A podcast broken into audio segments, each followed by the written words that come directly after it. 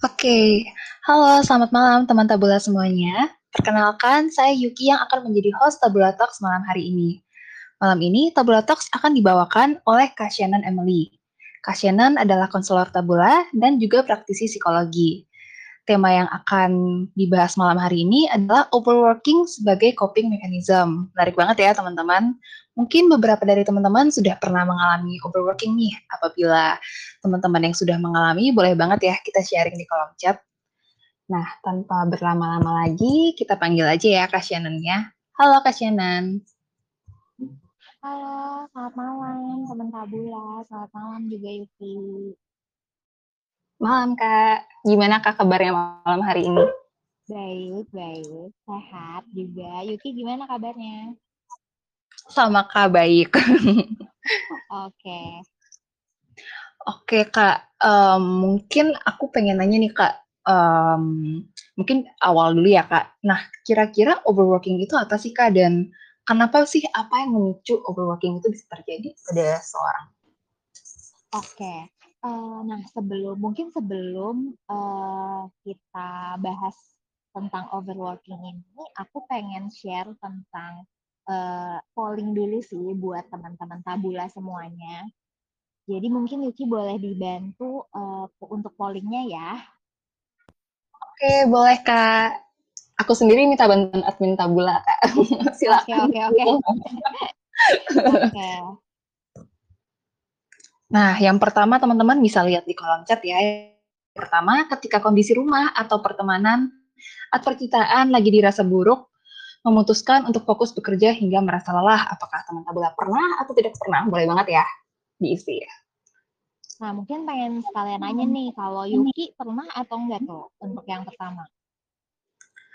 Pernah banget sih, Kak. pernah ya. Jadi kayak kalau misal, kadang kan memang kalau kayak kita lagi males sama satu kondisi, terus kayak kita udah nggak tahu nih mau ngapain lagi.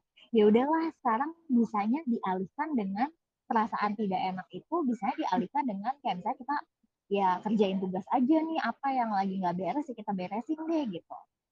Nah, coba kita masuk yang kedua nih.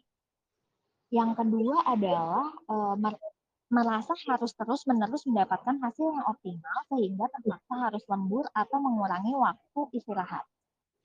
Nah, kalau Yuki gimana nih? pernah kak. Ini kayak tiga-tiganya aku semua pernah. Oh, pernah ya? Oke nah mungkin yeah, teman-teman tabula juga oh ya iya mungkin sambil teman-teman tabula juga ngisi ya emang kadang kalau misalkan uh, kadang kan kayak kalau misalnya dalam overworking itu uh, sering kali kayak kenapa terjadi itu salah satunya karena kita punya dorongan nih untuk um, pengen dapat hasil yang optimal gitu. Hmm. jadinya ngerasa mau kerjain terus walaupun mungkin uh, kadang udah selesai kadang kita jadi cek terus cek terus gitu. Nah mungkin biasa seringnya disebut dengan perfeksionis ya. Gitu nah kalau yang ketiga nih ketiga itu sudah diingatkan oleh orang terdekat untuk mengurangi waktu kerja atau belajar tetapi diabaikan oke nah Yuki berarti juga pernah ya Iya kak pernah. Oke. Oke. Oh, oh ini aku berarti bisa nih lihat hasilnya ya. Oke, bisa Kak. dari Oh ya, oke. Okay. Kebanyakan dari teman tabula tuh banyak yang menjawab pernah sebenarnya ya. Nah, ini sebenarnya aku uh, mau ngasih beberapa pertanyaan ini lebih ke untuk supaya kita sama-sama tahu nih untuk kita lihat lihat nih uh, diri kita sendiri sebenarnya apakah kita tuh pernah ya memunculkan overworking ini atau enggak. Nah, jadi sebenarnya mungkin ke pertanyaan Yuki tadi uh, tadi kan Yuki sempat nanya ya kalau sebenarnya overworking itu apa sih? Nah, sebenarnya overworking itu adalah kondisi di mana kita itu bekerja melebihi bekerja atau belajar ya, melebihi waktu rata-rata yang dituntut pada umumnya kalau kita ngomongin tentang pekerjaan, sebenarnya kan pasti ada tuntutan tertentu ya. Misalnya kalau yang kerjanya kantoran itu ya bekerja dari jam saya jam 9, jam 8, jam 9 sampai jam 5 atau sore gitu. Nah, kapan kita mulai overwork gitu. Nah, itu ya ketika kita benar-benar sudah melebihi dari jam itu. Entah kita misalkan lembur sampai malam atau kita bekerja di hari libur. Nah, itu sebenarnya bisa dikategorikan ke dalam overwork tadi. Nah, uh, kalau overwork itu sebenarnya tuntutannya itu bisa dari dua aspek. Jadi tuntutan memang karena pemberi kerja atau sebenarnya tuntutan dari diri sendiri gitu. Nah, overwork ini sebenarnya hmm, bisa yang kalau misalnya itu terjadi terus menerus sebenarnya itu bisa memicu stres dan burnout dari pekerjaannya juga bisa sebenarnya karena jadinya minim istirahat sebenarnya itu jadi ke berbagai masalah kesehatan juga gitu ya. Nah, tapi untuk sekarang kita pengen fokus ini ke dorongan overwork dari diri sendiri. Jadi kalau dari diri sendiri, overwork ini bisa jadi salah satunya karena memang hmm, pekerjaan itu dijadikan pelarian dalam tanda kutip atas suatu hal yang membuat kita tidak nyaman seperti pikiran atau perasaan atau mungkin sensasi-sensasi tertentu gitu.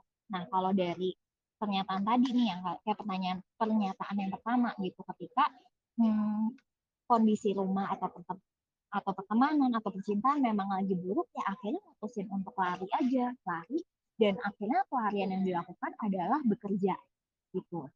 Nah kalau misalnya kita ngomongin tentang pelarian, sebenarnya pelarian ini kan bisa dibilang sebagai salah satu cara untuk mengatasi perasaan yang tidak nyaman gitu dengan ya dengan kita menghindar. Kemudian eh, dari kita menghindar dari kondisi yang nggak nyaman itu dan cara menghindar ini banyak hal yang mungkin kita jadi tidur berlebih.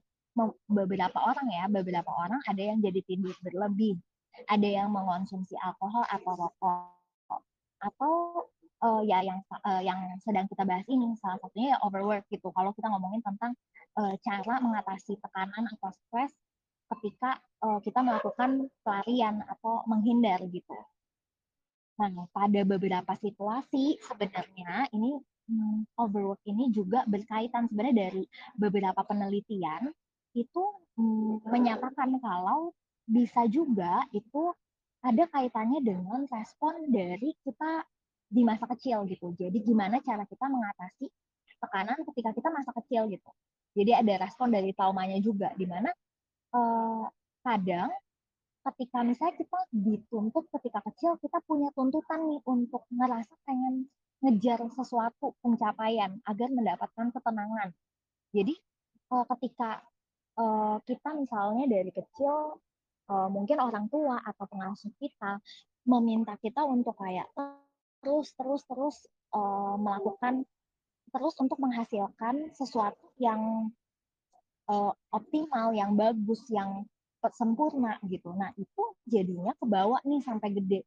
Kita jadi ngerasa punya dorongan untuk terus-terusan menghasilkan hasil yang benar-benar bagus sampai mungkin jadinya uh, perfeksionis sekali gitu ya untuk dari hasil pekerjaan kita. Nah, makanya kalau dari beberapa penelitian itu memang ada keterkaitannya nih antara eh, orang-orang yang memang workaholic atau high achiever itu dengan respon trauma ketika kecil ataupun ketika dia uh, sekarang tuh berusaha untuk bekerja secara berlebihan. Kurang lebih kayak gitu sih Yuki. Kalau misalnya kita ngebahas tentang overwork secara tentang masa apa hal-hal apa aja sih yang membuat orang tuh jadi overwork gitu. Jadi ada beberapa hal tadi kayak gitu. Wow, oke okay, kak. Cukup banyak ya kak ternyata bahkan trauma hmm. masa hmm. kecil cara kita dididik juga cukup itu ya berpengaruh gitu kepada hmm. kita yang over, akan overwork atau enggak. Nah, tapi aku penasaran kak tadi kan kakak ada sebutin nih uh, kayak misalnya contoh orang overwork itu orang yang misalnya bekerja di hari libur gitu. Nah, hmm. ada gak sih tanda-tanda spesifik gitu yang muncul saat orang overwork? Karena kan kadang gak disadari ya kak ya, kayak seorang itu menjadikan pekerjaan sebagai pelarian. Hmm, Oke, okay. nah sebenarnya uh, yang paling mudah untuk ditangkap kenapa orang, maksudnya gimana kayak dia overwork, uh, tanda-tandanya yang paling gampang ditangkap itu uh, kita jadi susah untuk seimbangin uh, pekerjaan kita sama masalah uh, atau kayak hal-hal personal. Jadi karena kita apa-apa utamainnya pekerjaan dulu, mungkin kita jadi mulai jarang kumpul sama keluarga. Kita jadi mulai jarang ngeluangin waktu sama teman atau bahkan pasangan kita gitu. Jadinya uh, itu sebenarnya itu kayak hal yang paling gampang kelihatan ya gitu. Karena karena kita terus bekerja misalnya entah malam atau entah uh, ketika lagi weekend gitu jadinya otomatis kan hal-hal di luar itu jadi kita nggak nggak bisa ada nggak bisa penuh gitu jadi nggak seimbang.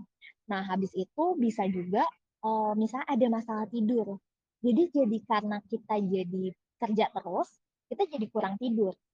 Nah kurang tidur ini bisa juga ketika kita mau tidur kita jadi susah tidur.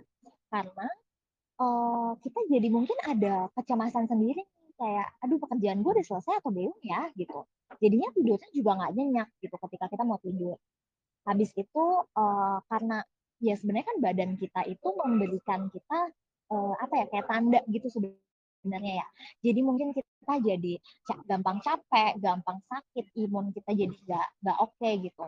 Habis itu mood juga jadi naik turun jadi karena kadang kita capek tapi kita paksain belajar atau kita paksain kerja itu kan ya sebenarnya kita jadi agak sensitif ya gitu ketika kita memang lagi capek-capeknya nih gitu. Nah itu sih sebenarnya tanda-tanda yang uh, di mana kayak kita tuh wah ini nih kayaknya tanda-tanda kita udah berlebihan nih kerjanya gitu itu.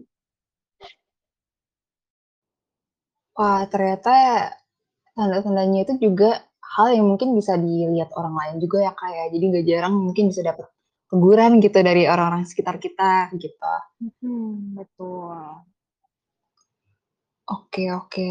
Tapi aku penasaran sih kak, kok bisa sih seseorang itu menjadikan pekerjaannya itu sebagai pelarian gitu untuk uh, sebagai coping mekanisme dia? Oke, nah sebenarnya mungkin aku jadi pengen nanya ke Yuki. Kalau dari Yuki nih, ketika misalnya Yuki udah selesai melakukan uh, pekerjaan atau tugas-tugas perasaannya gimana? Lega. Mm-hmm. Apalagi? Hmm, apalagi ya lega. Terus mungkin uh, ada beban yang terangkat gitu. Jadi jatuhnya lebih ringan, lebih bebas untuk uh, lebih gak guilty gitu saat pengen istirahat. Mm-hmm. Oke. Okay. Nah, uh, ada juga sebenarnya itu kan hal yang apa ya? Yang menyenangkan ya Nah, kebayang nggak sih ketika kita di suatu apa ya di situasi-situasi lain selain bekerja itu kita lagi kayak nggak nyaman. Jadi kayak misalnya kita di percintaan lagi nggak oke, okay, lagi ada masalah, di keluarga lagi ada masalah, di pertemanan lagi ada masalah. Nah, kayak kita udah nggak bisa nih merasakan hal yang mungkin menyenangkan gitu.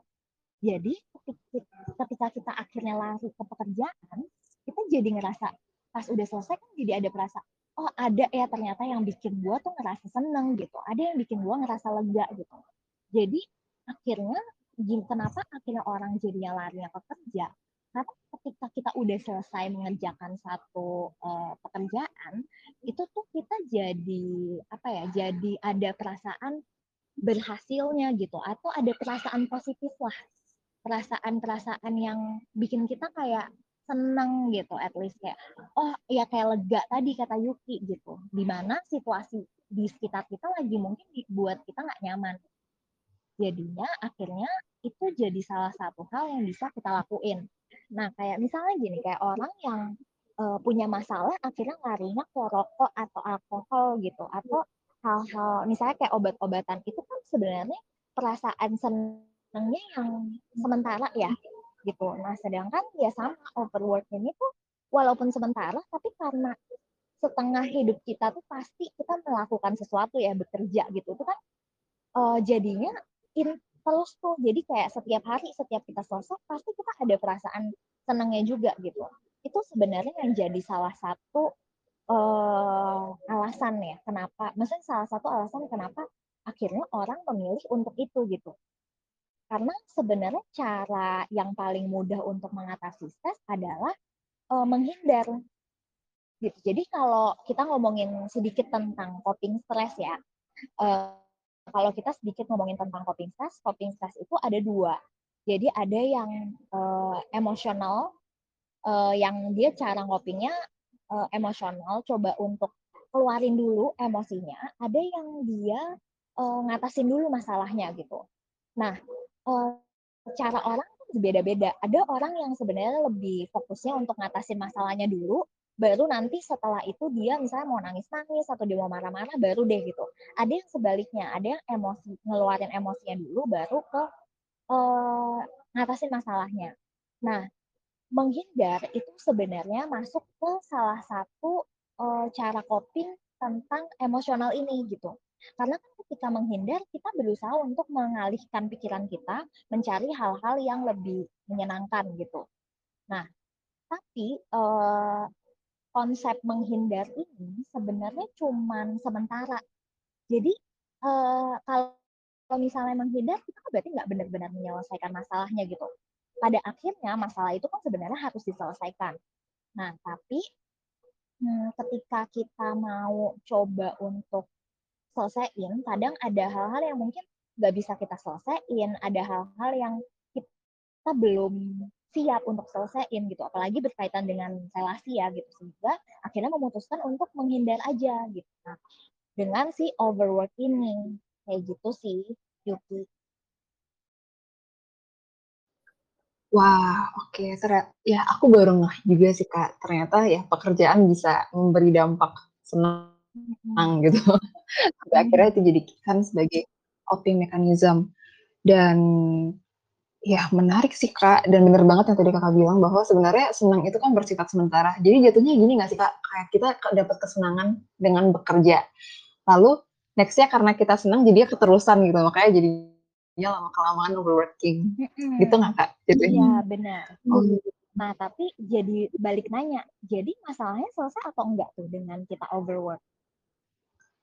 Enggak ya, jatuhnya ya udah overwork terus gitu karena nggak kelar-kelar masalahnya. Iya betul, kayak uh, misalnya kalau itu kan biasanya berkaitan misalnya masalah keluarga atau masalah pertemanan atau masalah di hal-hal lain gitu kan ketika kita tidak berusaha mencoba menyelesaikannya dan kita coba malah overwork gitu, itu ya sebenarnya nggak ada masalahnya nggak hilang, masalahnya tetap ada. Begitupun dengan perasaan-perasaan tidak nyaman yang kita rasain gitu. Kayak hilang nggak sebenarnya perasaannya aslinya kan sebenarnya kita tetap ngerasa nggak enak kok kita setiap hari jadinya pengen lari terus kok pengen kerja terus kok pengen ngindar terus kok dari perasaan nggak enak itu gitu akhirnya kita memutuskan untuk uh, mengabaikan tapi sebenarnya tetap ada perasaannya gitu. Yuki. Hmm. Nggak selesai-selesai ya kak jatuhnya masalahnya. Nah, iya jadi benar jadi nggak selesai-selesai dan sebenarnya ketika kita terus-terusan menghindar itu kita kayak tinggal nunggu aja nih kapan nanti meledaknya. Kapan nanti ya kita sampai udah nggak bisa ngindar lagi. Yang mau nggak mau kita harus nyelesain masalahnya gitu atau nyelesain perasaan-perasaan nggak enaknya.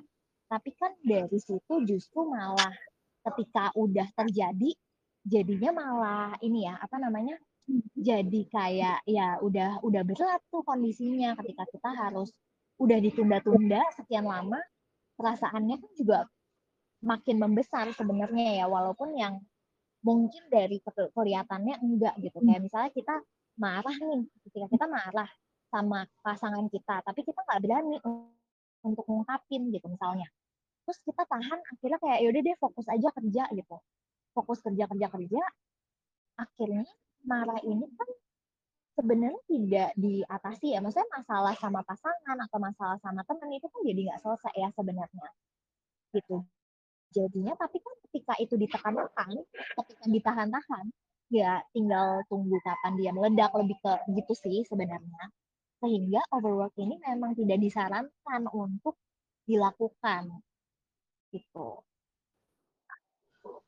Wah berarti memang ya lebih baik segera untuk dibereskan ya kayak ya. nah um, aku penasaran nih kak apa sih kak dampaknya apabila seseorang ini ya udah akhirnya overworking terus gitu.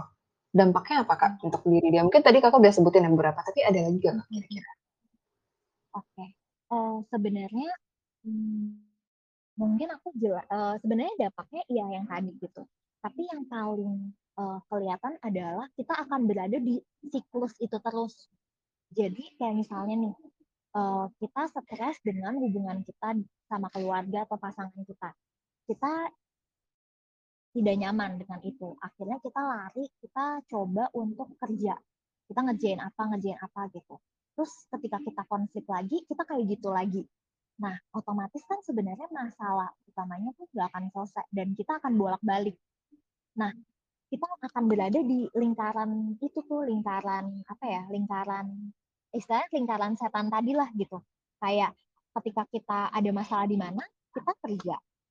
Tapi uh, abis itu ya misalnya kita ngerasa senang atau lega sesaat, tapi ada muncul masalah lagi, kita akan kayak gitu lagi. Nah kan sebenarnya ketika itu udah jadi siklus, masalahnya nggak selesai ya gitu. Nah dan ketika masalahnya nggak selesai, bukan cuma relasinya aja yang bermasalah, tapi kitanya juga sebenarnya akan menambah masalah baru gitu. Kayak sekarang dengan kita overwork, pasti kan kayak kita ada rasa capek ya. Ada rasa capek, mungkin mood kita jadi nggak stabil. Ketika mood kita nggak stabil, kita jadi mungkin gampang marah sama orang-orang sekitar kita gitu. Jadinya uh, dengan kita kayak gitu masalah-masalahnya tuh makin bertambah sebenarnya jadi kita lebih ke kayak nambah-nambahin masalah kasarannya kayak gitu. Nah jadinya hmm, ketika masalahnya semakin bertambah itu kan masalahnya kayak tadi ya yang overwork itu tadi kan masalahnya bukan cuman uh, soal masalah psikologis doang. Dia udah menyangkut masalah kesehatan ketika terus menerus dilakukan gitu. Apalagi ada mungkin orang-orang yang uh, menghindarnya kalau yang tadi sebenarnya aku jadiin contoh itu kan masalah yang ada di depan mata, maksudnya masalah yang terjadi saat itu ya. Tapi kan ada orang-orang yang uh, dia punya masalah, tapi masalahnya lebih ke berkaitan dengan isu dia di masa kecil dengan orang tuanya, dengan uh, orang-orang mungkin dari keluarganya gitu, atau mungkin dengan teman-temannya dia yang uh, kemarahannya tuh sebenarnya masih sampai ke bawah nih sampai sekarang. Nah, kebayang nggak kayak misalnya uh, selama sepanjang hidupnya dia fokus untuk oke okay, gue aktif deh kegiatan organisasi, gue belajar, gue capai terus nih apa uh, maksudnya gue coba deh uh, dapat hasil yang optimal gitu, yang bagus, kejar jadi kayak sempurna gitu. Sampai akhirnya dia dewasa dan dia um, dia kerja, kerja, kerja, kerja Nah, sampai kayak itu kan sebenarnya jadi kayak uh, ketika dewasa itu masalah tuh udah masalah lama dan masalah lama ketika ketika kita makin gede sebenarnya itu kayak efek bola salju ya. Jadi ketika kita masih tahan-tahan itu kan masalahnya jadi akan makin besar, makin besar, makin besar sampai kayak udah susah lagi nih untuk kita pilah-pilah. Jadi sebenarnya gue kenapa ya kayak gini gitu, saking udah terlalu banyaknya yang kita alami kayak gitu. Nah, jadi itu dampak dampak apa ya? Dampak uh, dampaknya selain kayak itu nanti kita akan jadi siklus, tapi sebenarnya sampai ke sebesar itu loh sebenarnya dampaknya ketika kayak kita tuh juga udah jadi nggak tahu sebenarnya ini masalahnya apa ya yang bikin kita tuh jadi kayak gini gitu. Makanya mungkin ada orang-orang yang kadang ketika dia ngerasa hampa, ketika dia ngerasa sedih, kosong gitu, itu dia sampai nggak nggak tahu kayak ini gue kenapa lagi ya? Gitu. Kenapa gue ngerasa kayak gini? Gue udah nggak tahu lagi. Gitu. Udah sampai yang di tahap kayak gitu tuh kalau kita mau ngomongin tentang bahayanya ketika kita ngelakuin menjadikan uh, overwork sebagai coping gitu. Wah, oke okay, Kak, ternyata dampaknya cukup banyak ya. Nggak hanya ke psikologis, tapi juga ke fisik dan bisa ngefek sama orang-orang sekitar kita. Nah, aku penasaran nih Kak, tadi kan Kakak bilang, uh, jatuhnya akan jadi sebuah siklus dan yang bahkan sampai saking banyaknya masalah, orangnya sampai bingung gitu, masalah dia itu apa.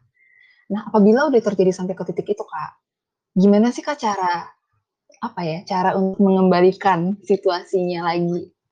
Karena kan hmm. pasti proses nggak akan mudah ya Kak. Uh, nah sebenarnya cara yang kita bisa coba lakuin adalah kita coba telusuri. Jadi misalnya, uh, kayak gini, kayak kita coba untuk telusuri momen-momen apa sih yang bikin kita tuh pengen kerja terus. Karena kadang uh, ketika kita overwork itu tuh kayak ada triggernya sebenarnya ada kayak pemicunya lah kayak situasi-situasi apa sih yang bikin kita tuh aduh gue kayak pengen kerja aja nih gitu. Lebih padat. Mungkin kita bisa uh, lebih um, ngelihatnya itu ketika jadwal kita tuh kapan sih kita kayak pengen ngisi jadwal-jadwal kita terus gitu. Kita pengen kerja-kerja terus.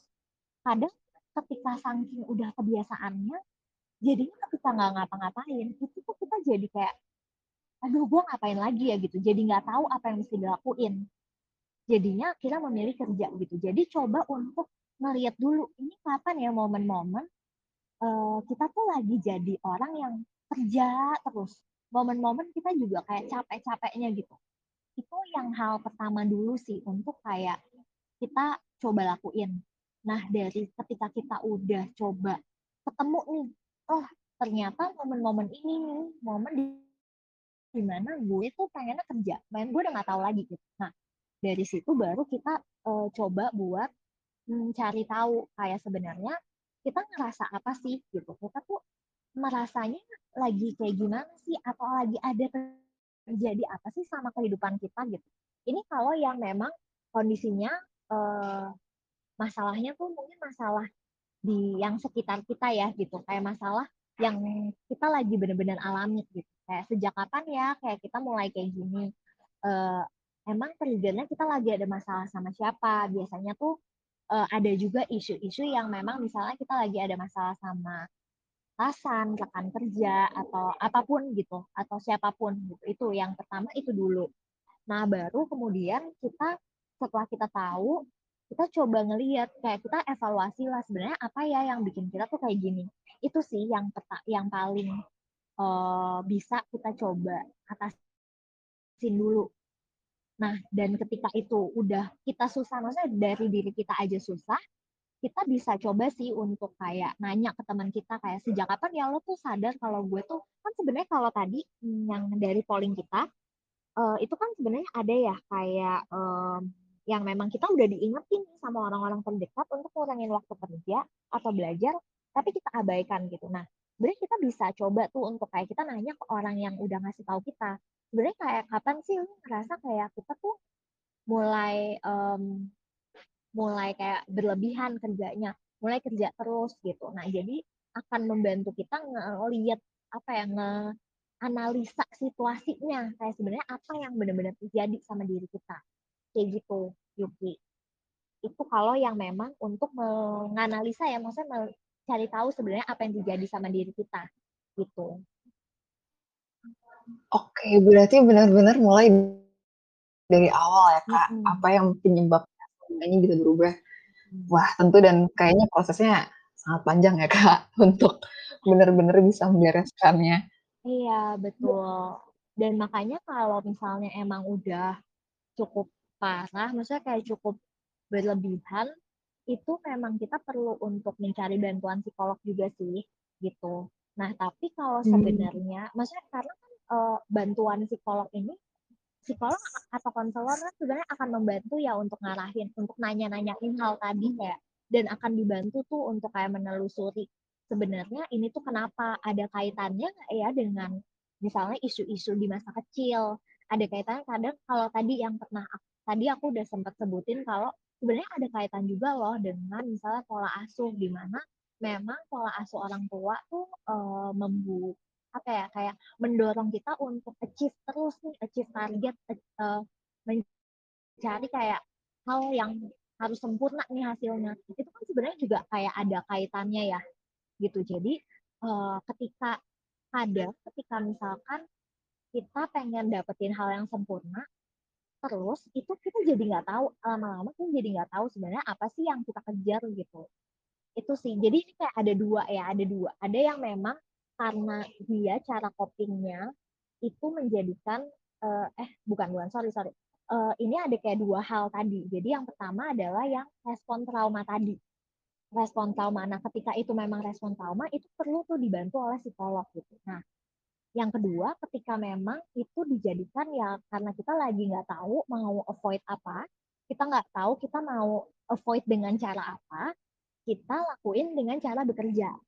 Nah ketika kita sebenarnya kalau misalkan yang kedua tadi, ketika kita sebenarnya masih mulai sadar, oh kayaknya gue udah mulai berlebihan nih. Ada hal-hal yang juga bisa dilakuin Yuki. Jadi misalnya kita kayak coba balancing deh dengan kegiatan kita gitu kayak oke okay, kayaknya gue udah mulai berlebihan nih. Gue coba deh untuk misalnya cari hobi baru. Hobi kita tuh biasanya sebelum kita fokus bekerja ini uh, kita tuh sukanya ngelakuin apa sih gitu. Apakah kayak kita ternyata dulu kita punya hobi A ya yang udah lama banget kita ngelakuin gitu. Itu yang pertama. Nah, atau mungkin kayak kita ngelihat sekarang kan banyak nih di sosial media yang kayak ngasih tahu berbagai macam jenis aktivitas. Nah, ada yang bisa kita coba cari dan siapa tahu sebenarnya kita juga tertarik loh untuk kita tuh uh, ngelakuin itu ketika misalnya weekend gitu. Hmm. Kemudian yang kedua, hmm, coba deh untuk kayak membagi, kayak ngejeda gitu. Ngejeda dalam artian kita udah tahu kayak kita ngasih jam untuk diri kita. Jadi misalnya kita udah tahu kalau misalnya jam 6 kita selesai kerja.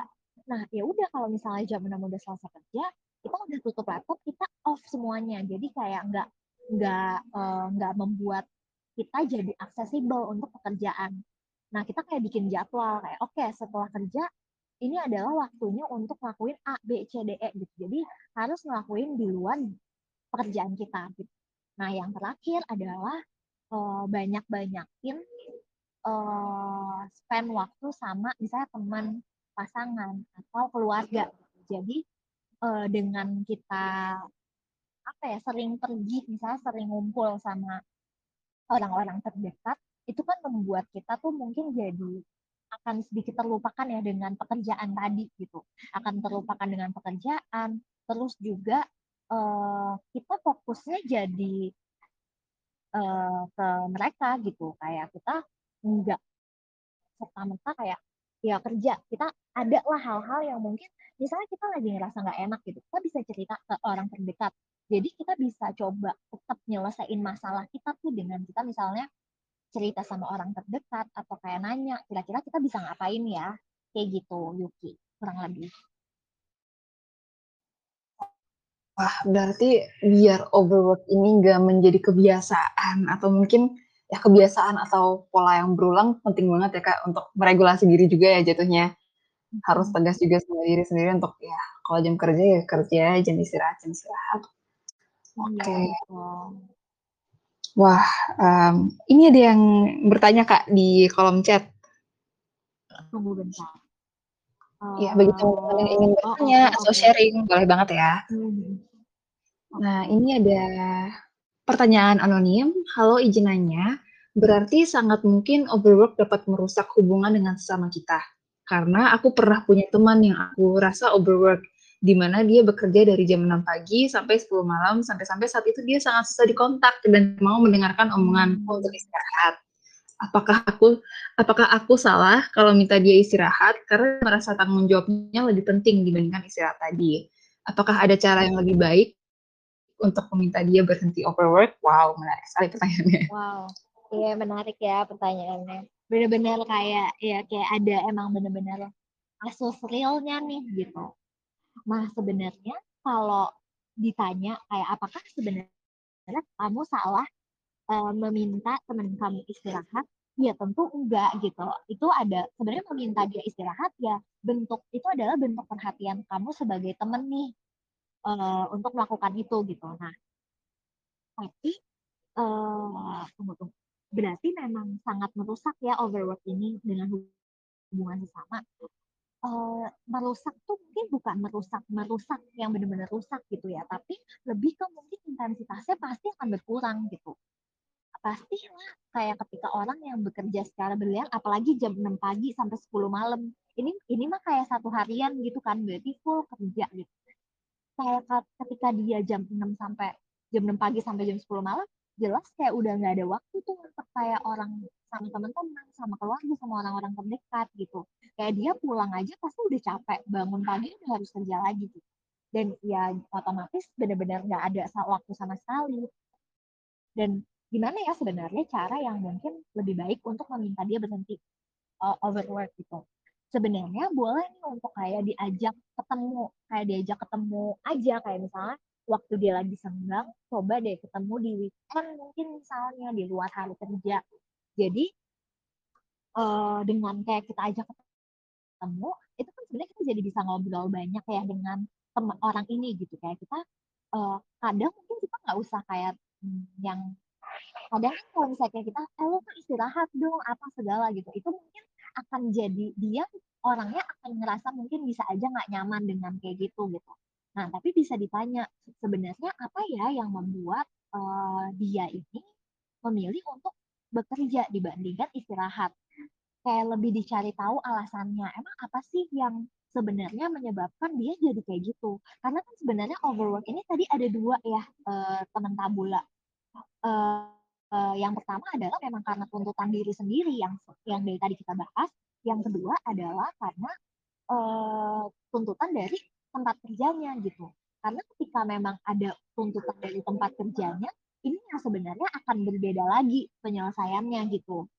Gitu sih. Karena kalau misalkan uh, ya dia bekerja dari jam 6 sampai jam 10, ya kita perlu pertama itu yang perlu dicari tahu sih, apakah sebenarnya emang ini tuntutan dari kantornya atau atau enggak dari dianya sendiri gitu. Karena kan kalau dari tuntutan kantornya ya nggak ada saran banyak yang kita bisa eh, coba kasih ya sebenarnya. Selain untuk kayak mempertimbangkan sebenarnya apakah dia happy ya dengan uh, kayak gitu gitu. Gitu sih apakah menjawab kalau misalkan tidak menjawab boleh banget untuk uh, chat lagi ya Oke, ya, um, terima kasih Kak jawabannya untuk siapa pun yang bertanya. Apabila kalian kelas, boleh uh, bertanya lagi ya, boleh banget. Bisa juga teman-teman yang ingin anonim bisa langsung chat ke Minmo ya. Oke, uh, mungkin ada ada nih Kak pertanyaan selanjutnya, anonim lagi, banyak Kak pertanyaan titipan anonim. Uh, Kak, gimana ya cara kita bedain bedain ini, kita overworking atau emang cuma lagi suka bekerja aja? Karena kan ending-endingnya sama-sama capek. Namanya juga kerja hahaha. Mohon pencerahannya kak. Oke. Okay. uh, eh, gimana cara bedain overworking atau emang suka lagi suka kerja aja nah sebenarnya yang membedakan tuh perasaannya sih. Kalau misalnya kita lagi suka kerja kalau kita suka ngelakuin sesuatu kan sebenarnya pasti kita um, apa ya kita happy gitu ya setelah kita menyelesaikan setelah kita mengerjakannya. Kayak nggak apa ya rasanya tuh nggak ada kayak dikejar-kejar. Nah, sedangkan ketika overworking kita tuh ada perasaan rasanya tuh kayak dikejar-kejar. Dan ketika kita nggak nggak kerja itu tuh ada kayak perasaan tidak nyamannya gitu kayak aduh harus ngapain lagi ya nggak deh kayaknya harus kerja aja deh sekarang gitu nah sedangkan mungkin kalau orang-orang suka ya emang lagi suka kerja dia tetap bisa menikmati kegiatan di luar bekerja gitu. Sedangkan kalau orang overwork mungkin ada lebih ke ada perasaan bersalah atau perasaan tidak nyamannya ketika dia nggak bekerja gitu. Jadinya kenapa akhirnya dia memilih untuk ketika di weekend, ketika malam hari dia memilih untuk kerja gitu. Itu sih. Hmm, wah menarik menarik. Ya, tapi mungkin memang ada beberapa orang yang memang sangat sesuka itu kan sama pekerjaannya.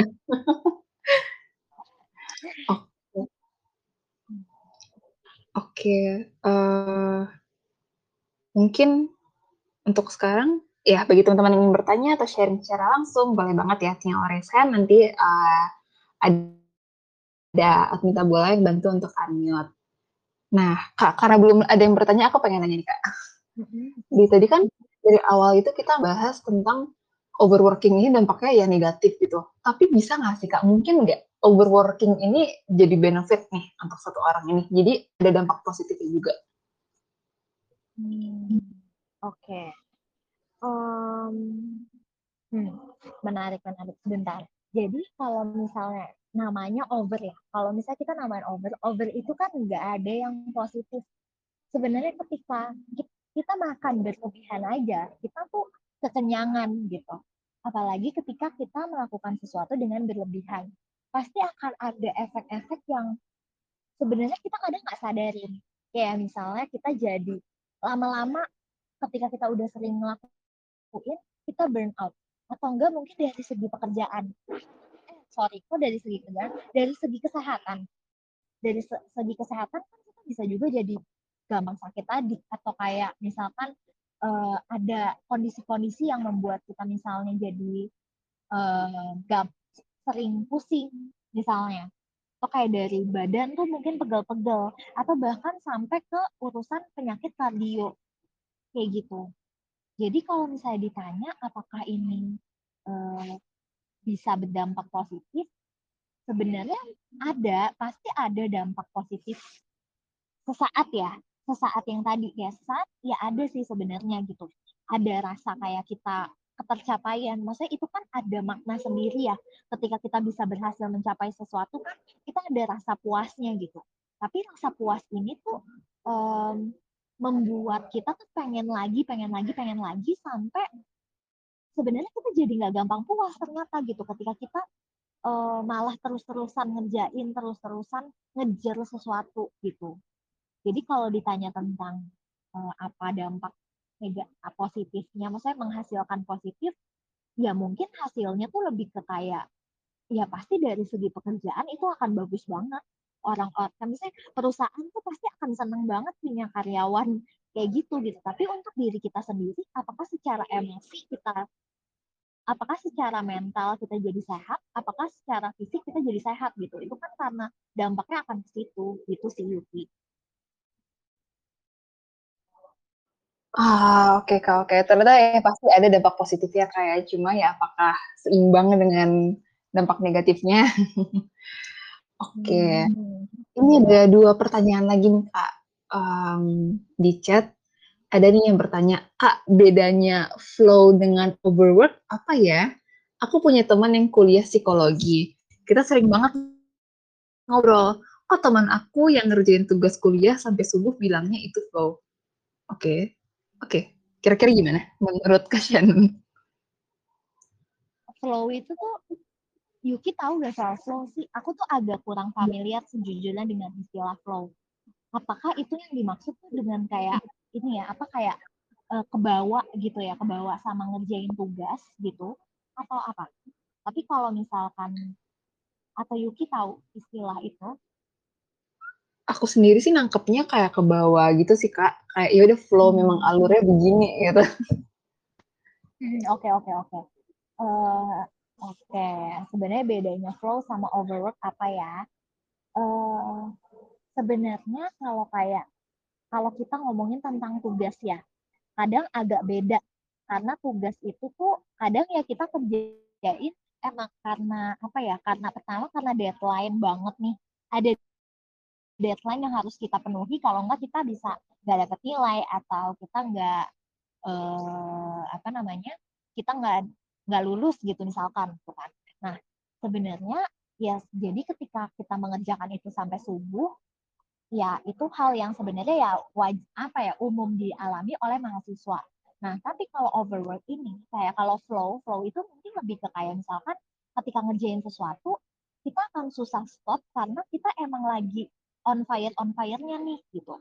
Tapi ketika overwork itu tuh yang kayak tadi kayak perasaan ketika tidak melakukan sesuatunya itu akan justru lebih ke bawah gitu. Jadi misalnya kalau dalam konteks uh, perkuliahan ya, misalnya ketika lagi ada masa-masa uh, santai nih, tugasnya sedikit banget.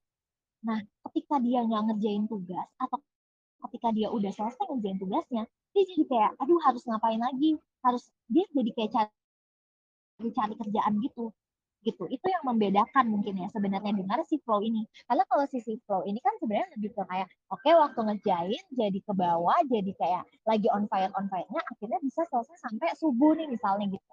Tapi ketika uh, itu lebih ke poinnya ketika dia lagi nggak ngapa-ngapain gitu. Karena kalau flow ketika dia nggak ngapa-ngapain mungkin sebenarnya dia akan baik-baik aja gitu. Kayak ya dia masih bisa enjoy dengan uh, kegiatan lain di luar perkuliahannya yang kayak gitu sih. Hmm, oke oke oke. Wah, menarik juga. Ya, flow. oke. Ini mungkin pertanyaan terakhir nih, Kak. Karena sepertinya tidak ada lagi yang bertanya. Dari Kak Kevin, Kak mau bertanya, kalau overwork berlebihan, terus di hari, di hari berikutnya melakukan aktivitas sampai bener-bener capek banget tanpa ada aktivitas kerjaan, baik gak sih Kak buat kesehatan mental dan kita? Hmm. Kalau ditanya baik, ini tuh maksudnya aktivitas sampai benar-benar capek itu sebenarnya tergantung sih aktivitas apa. Kayak misal kalau ternyata itu aktivitas yang kumpul-kumpul sama teman, hmm. aktivitas misalnya ngelakuin hobi, itu kan mungkin sebenarnya eh, balik lagi kayak ke orang yang ngerasain itu, ngerasa happy nggak dengan menjalani itu gitu. Kalau misalnya ternyata nih dia lagi eh, kerjanya tuh berlebihan banget, kadang kan mungkin butuh waktu istirahat ya gitu Nah, ketika dia butuh waktu istirahat dan dipaksain harus melakukan sesuatu satu aktivitas, itu kan jadi sebenarnya ketika ngelakuin aktivitas itu walaupun itu di luar pekerjaan, tetap jadi nggak enjoy ya sebenarnya. Nah, ketika nggak enjoy ini yang justru akan jadi kendala gitu. Berarti kan sebenarnya uh, jadi kedampak dari si overwork ini ya, gitu sih. Tapi ketika emang dia udah kerja berlebihan dan mau refreshing dan dia ngelakuin aktivitas yang menyenangkan, yang dia enjoy sampai dia ngerasa capek, ya sebenarnya nggak apa-apa. Tapi at least paling nggak tak harus tahu kapan waktu untuk istirahat gitu. Itu sih. Karena ketika misalnya udah uh, misalnya dia habis kerja berlebihan, habis lembur gitu misalnya, terus besokannya dia bangun pagi terus ngakuin sesuatu sampai capek banget besoknya dia harus kerja lagi nah selain jadi kurang istirahat kerjanya kan juga jadi nggak fokus ya karena badan kita kan jadi capek gitu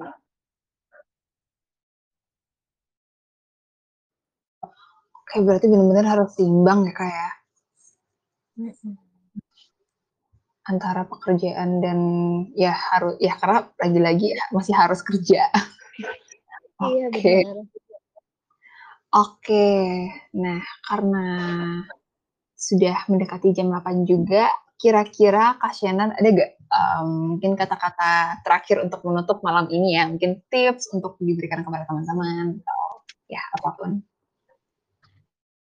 Oke, sebenarnya kalau aku paling menyampaikan kayak bahwa pokoknya sesuatu yang berlebihan itu pasti nggak ada bagusnya deh untuk diri kita. Kayak misalnya kita um, makan berlebihan, kita sedih berlebihan, kita marah sampai berlebihan, kita senang berlebihan itu tuh juga bahkan kadang bisa dipertanyakan gitu kenapa kita bisa senang berlebihan. Nah apalagi ketika kita kerja berlebihan, selain kayak itu dampaknya ke fisik, eh, capeknya itu maksudnya dampaknya bisa sejauh sampai fisik loh gitu ketika kita kerja berlebihan ini dampaknya untuk kondisi psikologis tuh juga nggak akan nggak ada nggak nggak bagus gitu jadi uh, pengen mengingatkan teman-teman aja bahwa coba deh untuk uh, melakukan sesuatu dengan seimbang gitu. Itu tuh juga penting loh untuk kayak kita misalnya kita bekerja dan kita tetap um, menyeimbangkan dengan kita melakukan sesuatu hobi kita, kita ngelakuin uh, kumpul-kumpul dengan teman itu tuh sebenarnya tetap penting untuk dilakukan gitu sih. Jadi uh, semoga ya dengan teman-teman mendengar uh, obrolan hari ini teman-teman jadi lebih aware dan teman-teman jadi punya dorongan untuk lebih uh, menyeimbangkan uh, kegiatan teman-teman kayak gitu sih gitu. Wah, oke okay deh. Oh, terima kasih banyak Kak Shannon untuk sharingnya pada malam hari ini. Sama-sama. Thank you juga Yuki. Thank you semua. Iya, Semoga teman-teman juga mendapatkan insight ya dan ya ingat teman-teman penting banget untuk balancing uh, kerjaan dan juga refreshing ya untuk biar kesehatan mental kita juga semakin oke. Okay. Nah, um, teman-teman jangan lihat dulu ada beberapa informasi yang ingin aku sampaikan. Setelah um, Tabula Talks malam hari ini, aku akan mengirimkan link sertifikat bagi teman-teman yang menginginkan sertifikat. Boleh banget ya diisi dan batas batas pengisiannya besok siang. Tabula Talks juga mengadakan giveaway. Dua pemenang akan mendapatkan free sesi konseling dengan konselor Tabula selama 45 menit. Gimana caranya? Pertama, follow akun tabula.id di Instagram. Kemudian post instastory kamu, manfaat yang dapatkan selama mengikuti Tabula Talks pada malam hari ini. Dan tag tiga teman kamu yang mungkin mendapat bisa juga mendapatkan manfaat dari Tabula Talks. Pemenangnya akan diumumkan dan dihubungi oleh admin Tabula melalui direct message Instagram. Nah, terima kasih banget buat teman-teman yang sudah meluangkan waktu untuk Table Talks pada malam hari ini. Thank you juga Kak Shannon Emily. Um, ya, Table Talks pada malam hari ini sudah selesai. Kita ketemu lagi minggu depan. Terima kasih teman-teman semuanya.